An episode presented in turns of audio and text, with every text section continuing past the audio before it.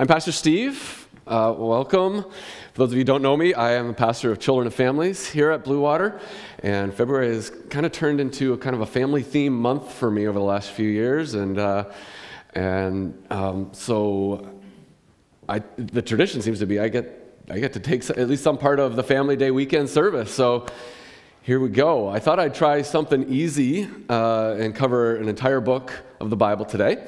Uh, it's the book of Malachi.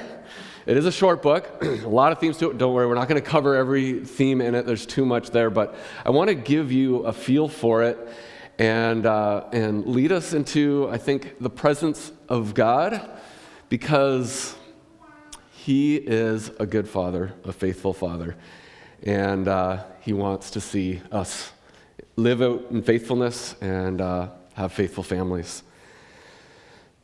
So journey with me, and uh, I'm going to read to you a parable.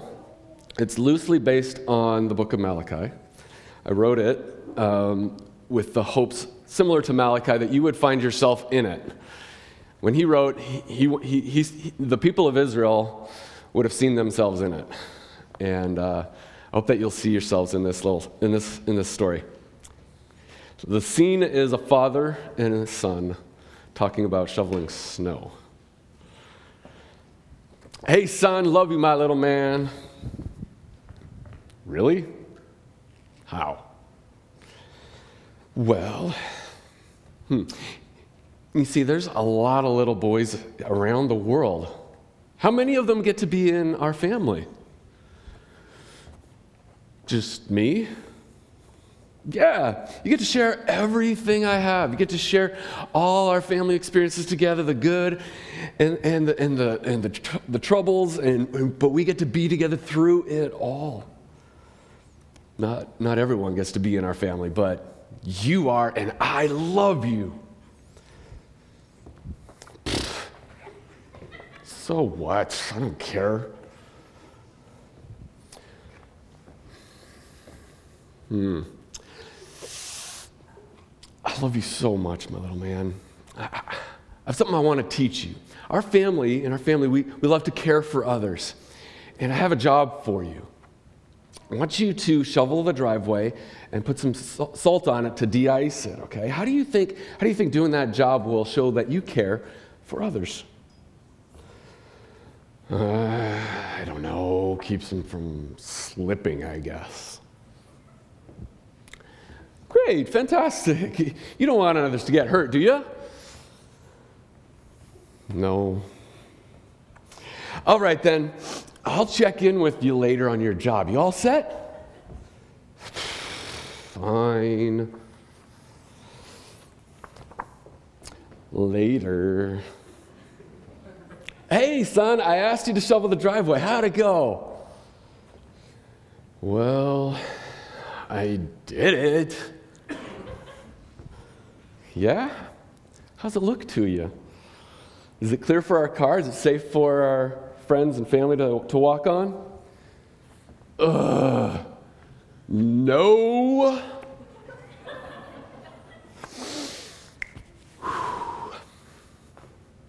mm. Not too safe, huh? Son, do you understand what honor is? Honor shows that you value and respect someone and, and those other people that walk on our driveway. How could you show honor with this job I've asked you to do? Uh, but how have I not honored you? Well, you're, you're a very intelligent boy. You clearly understand what a safe driveway looks like, right? If, if you don't shovel it well, is, is that honoring? Ugh. No. Hmm, I think you can give it another shot. Do you think you can give me your very best effort so that the driveway is clear and safe and others know they're honored? Before you go, a couple reminders. First, son, I love you so much. You're my little man. You're so eager to get the job done fast, aren't you? Yeah. Yeah, you're fast, you're athletic, you love to win. There's a little more to winning than just doing a job fast. I want, I want you to do it well. Second reminder, If the job is done well, things will go well for you and for us. But if it's not done well, things may not go so well. Do you want me to, to go outside and help you do a good job, or are you good on your own? Ugh, my own? Fine. Later. Hey, son, how'd it go this time?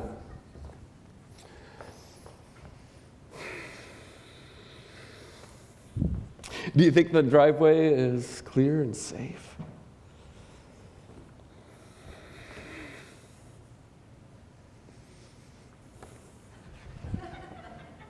I took a look. Looks like you got a good start. Um, you, you shoveled a pathway on the grass. You made a snowman, which, by the way, is pretty pretty amazing. You're so creative and artistic. I love that. Uh, there's still a pile of snow in front of the driver's door, though, and, and quite a bit of ice left. Um, so you got to start, but did you do the job? Did you complete it? Uh, no. I love you, my little man, and I just can't accept the job you've done. No, Daddy, no, no, no, what did I do wrong? I don't want to be in trouble. No. This isn't fair. Why?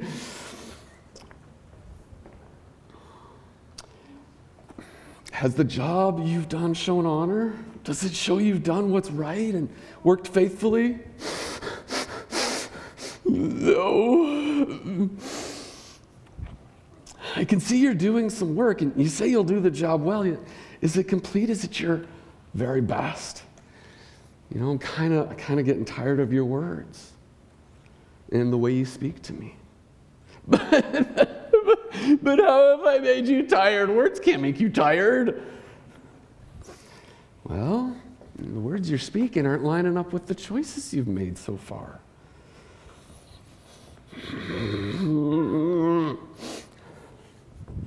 You've heard this, haven't you? You haven't made right choices here, even though you said you would. Do you do you think I'm not being fair or just when I can't accept your work? I'm being just, because I know what you can handle. So here's what's up. You know what I'm going to do? What? I love you, my little man, but things are going to get harder for you. Maybe a little hot. Hmm. Do you know what happens when you take gold and silver chunks out of the earth and put them in a hot fire pot? I don't know. Well, inside these chunks, there are parts that aren't pure gold or pure silver. The heat will melt all the metal, and the bad parts will separate from the good parts. What do you think is better? Gold and silver with the bad parts all mixed in, or a pure gold and silver with no bad parts in them? Pure. Hey, son, you're right. And I see gold in you. I see some parts that aren't so golden. Do you think we can get rid of those bad parts? Learn to make right choices, live faithfully and with honor? Maybe. Hey, son, come close to me. I'll help you. Let's work it out. Let's, let's get rid of those bad parts. I can help you. Dad, no, I can't. How am I supposed to do that? It's too hard. Hey, do you like challenges? I know you, you love challenges. I challenge you to bring me your super best with whatever you've got. Check this out. You can even challenge me. Challenge me, ready? And if you, and don't you think that when you return to me, we'll break out the best steak and that candy from the candy jar? We'll have a party. Even more, all your buddies will be like, oh, Snappy's hashtag blessed. Can you bring me your super best and not speak harshly against me? Dad, how am I spoken harshly to you? You've said things like, there's no point in doing what my dad asks, or what's the point in giving my best? Or my friends get all the good stuff and they don't have to do this work. I just get all the work. I don't like the work. I know. Work is hard, right? Yeah. Making right choices is even harder, but would you rather avoid faithful work, keep all your bad parts and miss out on our good relationship? Or would you rather get rid of those bad parts, live with honor, defeat those wrong choice monsters, and shine like gold? Remember, son, always, I love you, my little man.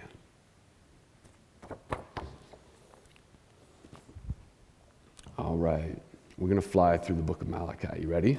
All right, if you have your copy there, that's great. If you uh, use the YouVersion app, just tap that More button, tap Events, find our church.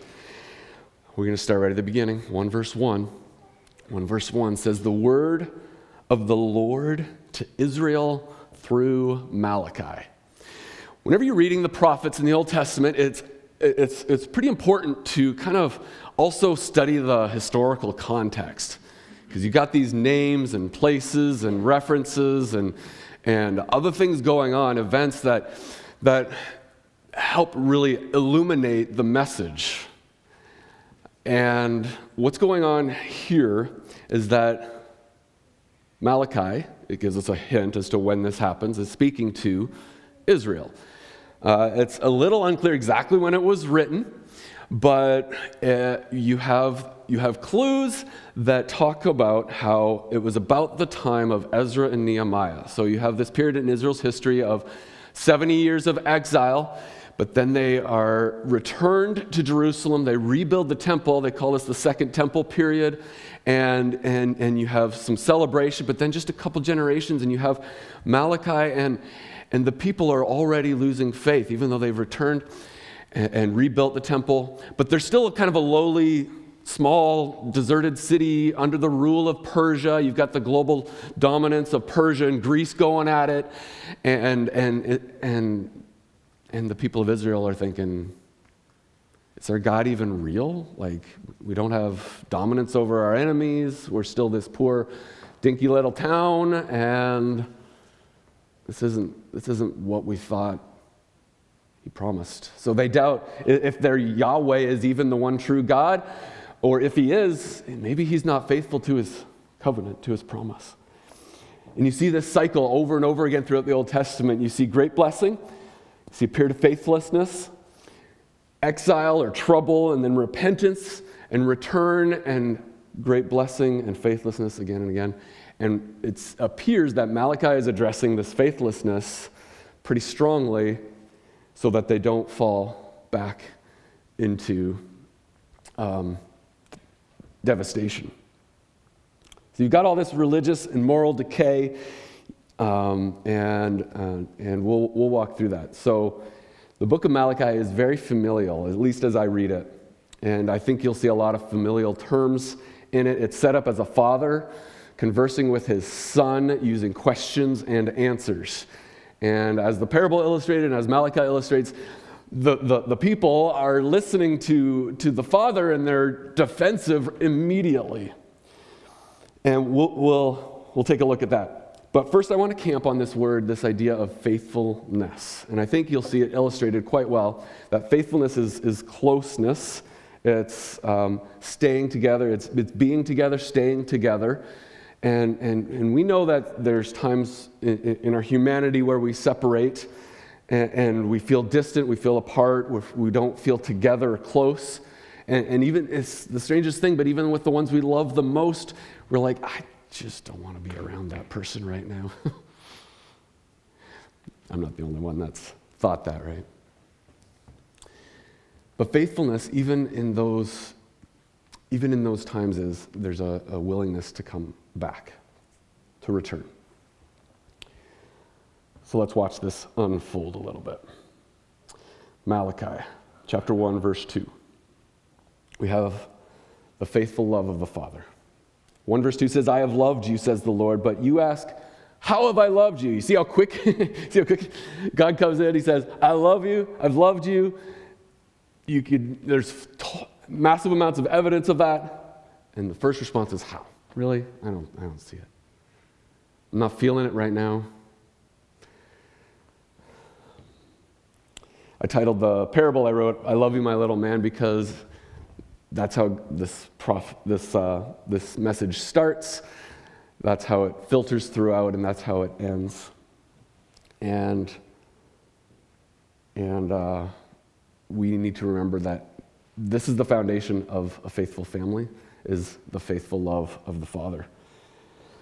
Uh, verses six through seven. A son honors his father, and a slave his master. If I am a father, where's the honor due me? If I'm a master, where's the respect due me? Says the Lord Almighty. It is you priests who show contempt for my name, but you ask, how have we shown contempt for your name? By offering defiled food on my altar. But you ask, how have we defiled you?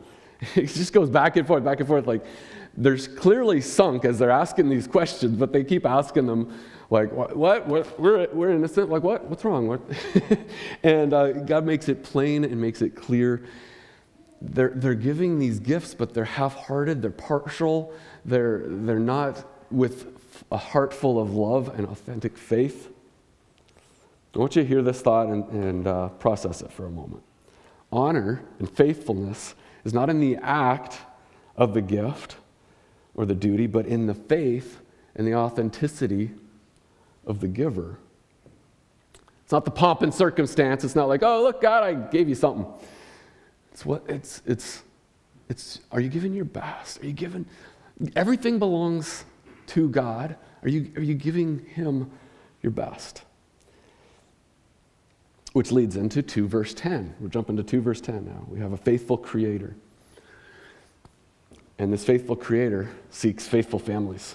Do we not all have one Father? Did not one God create us? Why do we profane the covenant of our ancestors by being unfaithful to one another? Do you see a connection? I'm your father. I created you. Be faithful in your family. Be faithful with those around you. two verse fifteen. Has not the one God made you? You belong to him in body and spirit. And what does the one God seek? Godly offspring. So be on your guard. And do not be unfaithful to the wife of your youth. We need to be faithful to our spouses. We need to be faithful in our families. This is how we demonstrate the faithfulness of God in a dark world, as we as we are faithful to each other, as we are faithful to one another, and we model that to our kids, because we want to see a God, a godly generation, not just our kids, but our grandkids and our great grandkids. We want to see we want to see people that have a heart turned toward God. And yet, in our persistence, in our resistance, in our rebellion, we need something. We have a faithful refiner. Chapter three, verse three. It says, he, the Lord, will sit as a refiner and purifier of silver. We are faithless, and yet God still calls us to faithfulness. And it's hard. The process is hard. It gets a little hot. It gets a little difficult. The pressure weighs on us. And so often we re- we we resist that. We we push it down. I just want to live a comfortable life. I, I don't want the pressure. I don't want the trouble. A different perspective is welcome that. Welcome the trial. Welcome the difficulty. Welcome the pressure. Because as we've been talking about in the in the study of Hebrews too, discipline brings about the gold of holiness, the Lord's discipline. And so we model that with our kids. We model that in our families. Discipline. We receive it first, and we show it. We walk we walk people through. This is how we grow. This is how we become who God created us to be. Uh, when I was feeling a little low one time in my parenting, my friend John, he uh, encouraged me, lifted me up, and said, parenting isn't for cowards. It's not for cowards. it, it's hard. It's painful. And uh, it can be painful when they're young. It can be different levels of painful throughout the throughout the years, different seasons. But faithfulness endures the refining. Uh, the Lord is faithful to return to us when we return to him. three, verses six through eight. I, the Lord, do not change. So you, the descendants of Jacob, are not destroyed. Ever since the time of your ancestors, you have turned away from my decrees and have not kept them. But return to me, and I will return to you, says the Lord Almighty. But you ask, how are we to return? Will a mere mortal rob God? Yet you rob me. But you ask, how are we robbing you? In tithes and offerings. We're not giving our best. We're not showing authentic faithfulness in our gifts, in our giving. He's awaiting us to return to him fully with hearts full of love and gratitude and thankfulness. We can give a gift and it still not be acceptable because our hearts are not in it and not returning. But challenge him. God says later on, challenge him and, and, and uh, see if he won't shower you with blessings when you give your best. He's a faithful rescuer. three verse seventeen, on the day when I act, says the Lord Almighty, they, that's those who fear and honor the Lord, will be my treasured possession. I will spare them just as a father has compassion and spares his son who serves him. And you will again see the distinction between the righteous and the wicked, between those who serve God and those who do not. Even last last week, in, in Pastor Tim shared a story about reaching out in compassion to grab his son's arm, which hurt his son, his young son, who didn't know the danger he was in, pulled him back and rescued him, right? And this, and, and we we are often ignorant as the, like that as well. We think, ow, that hurt, not being aware that we've just been rescued from, from devastation and tragedy. And our, our loving Father has compassion on us, even when we fail. Even when our faith wanes. But return. And he's a faithful healer. four verses one through two. Surely the day is coming, it will burn like a furnace. All the arrogant and every evildoer will be stubble. And the day that is coming will set them on fire, says the Lord Almighty. Not a root or a branch will be left to them. But for you who revere my name, the sun of righteousness will rise with healing in its rays, and you will go out and frolic like well-fed calves. That word frolic, it's a good one, eh? We, we, we need that sunshine of healing in our hearts. Uh, I, w- I woke up yesterday morning, and I don't know about you, but has this winter felt really gray to you? And sometimes that can have an effect on our bodies, and sometimes I, ha- I have a sluggish feeling. And, uh, you know, it was thankfully a Saturday. I could take my time, but I got up and uh, started doing some laundry that I didn't get to and realized that, okay, what, what do I got to do to get my body going here? So just move, just move. Open up some side blinds, and then I realized there's th- this other blind that is actually directly in line with the rising sun. And so I didn't just twist open the blinds, but I grabbed the cord and I hoisted it up. And oh my goodness, it felt so good just to soak in that sunshine, soak in that light. And I just sat there literally for a few minutes. This is good. And then it hit me. Wow. Uh, the sun of righteousness will rise with healing in its rays. Let God in. Open your blinds. Return to him. Don't, don't, don't hide in the darkness and your faith, faithlessness, but open the blinds, run to him, and let his healing heal your heart, heal your soul. And frolicking like well-fed cows, real quick, my, my we, we have a puppy. And uh, got him last fall, and he is a frolicker, let me tell you. He leaps, he dances, he hops on his back feet, he sprints, he is all over the place. And and the joy that you see in that little puppy is a is a solid reminder of, of the energy, the life, the fullness that the Lord is waiting to fill us with. Faithful promise keeper.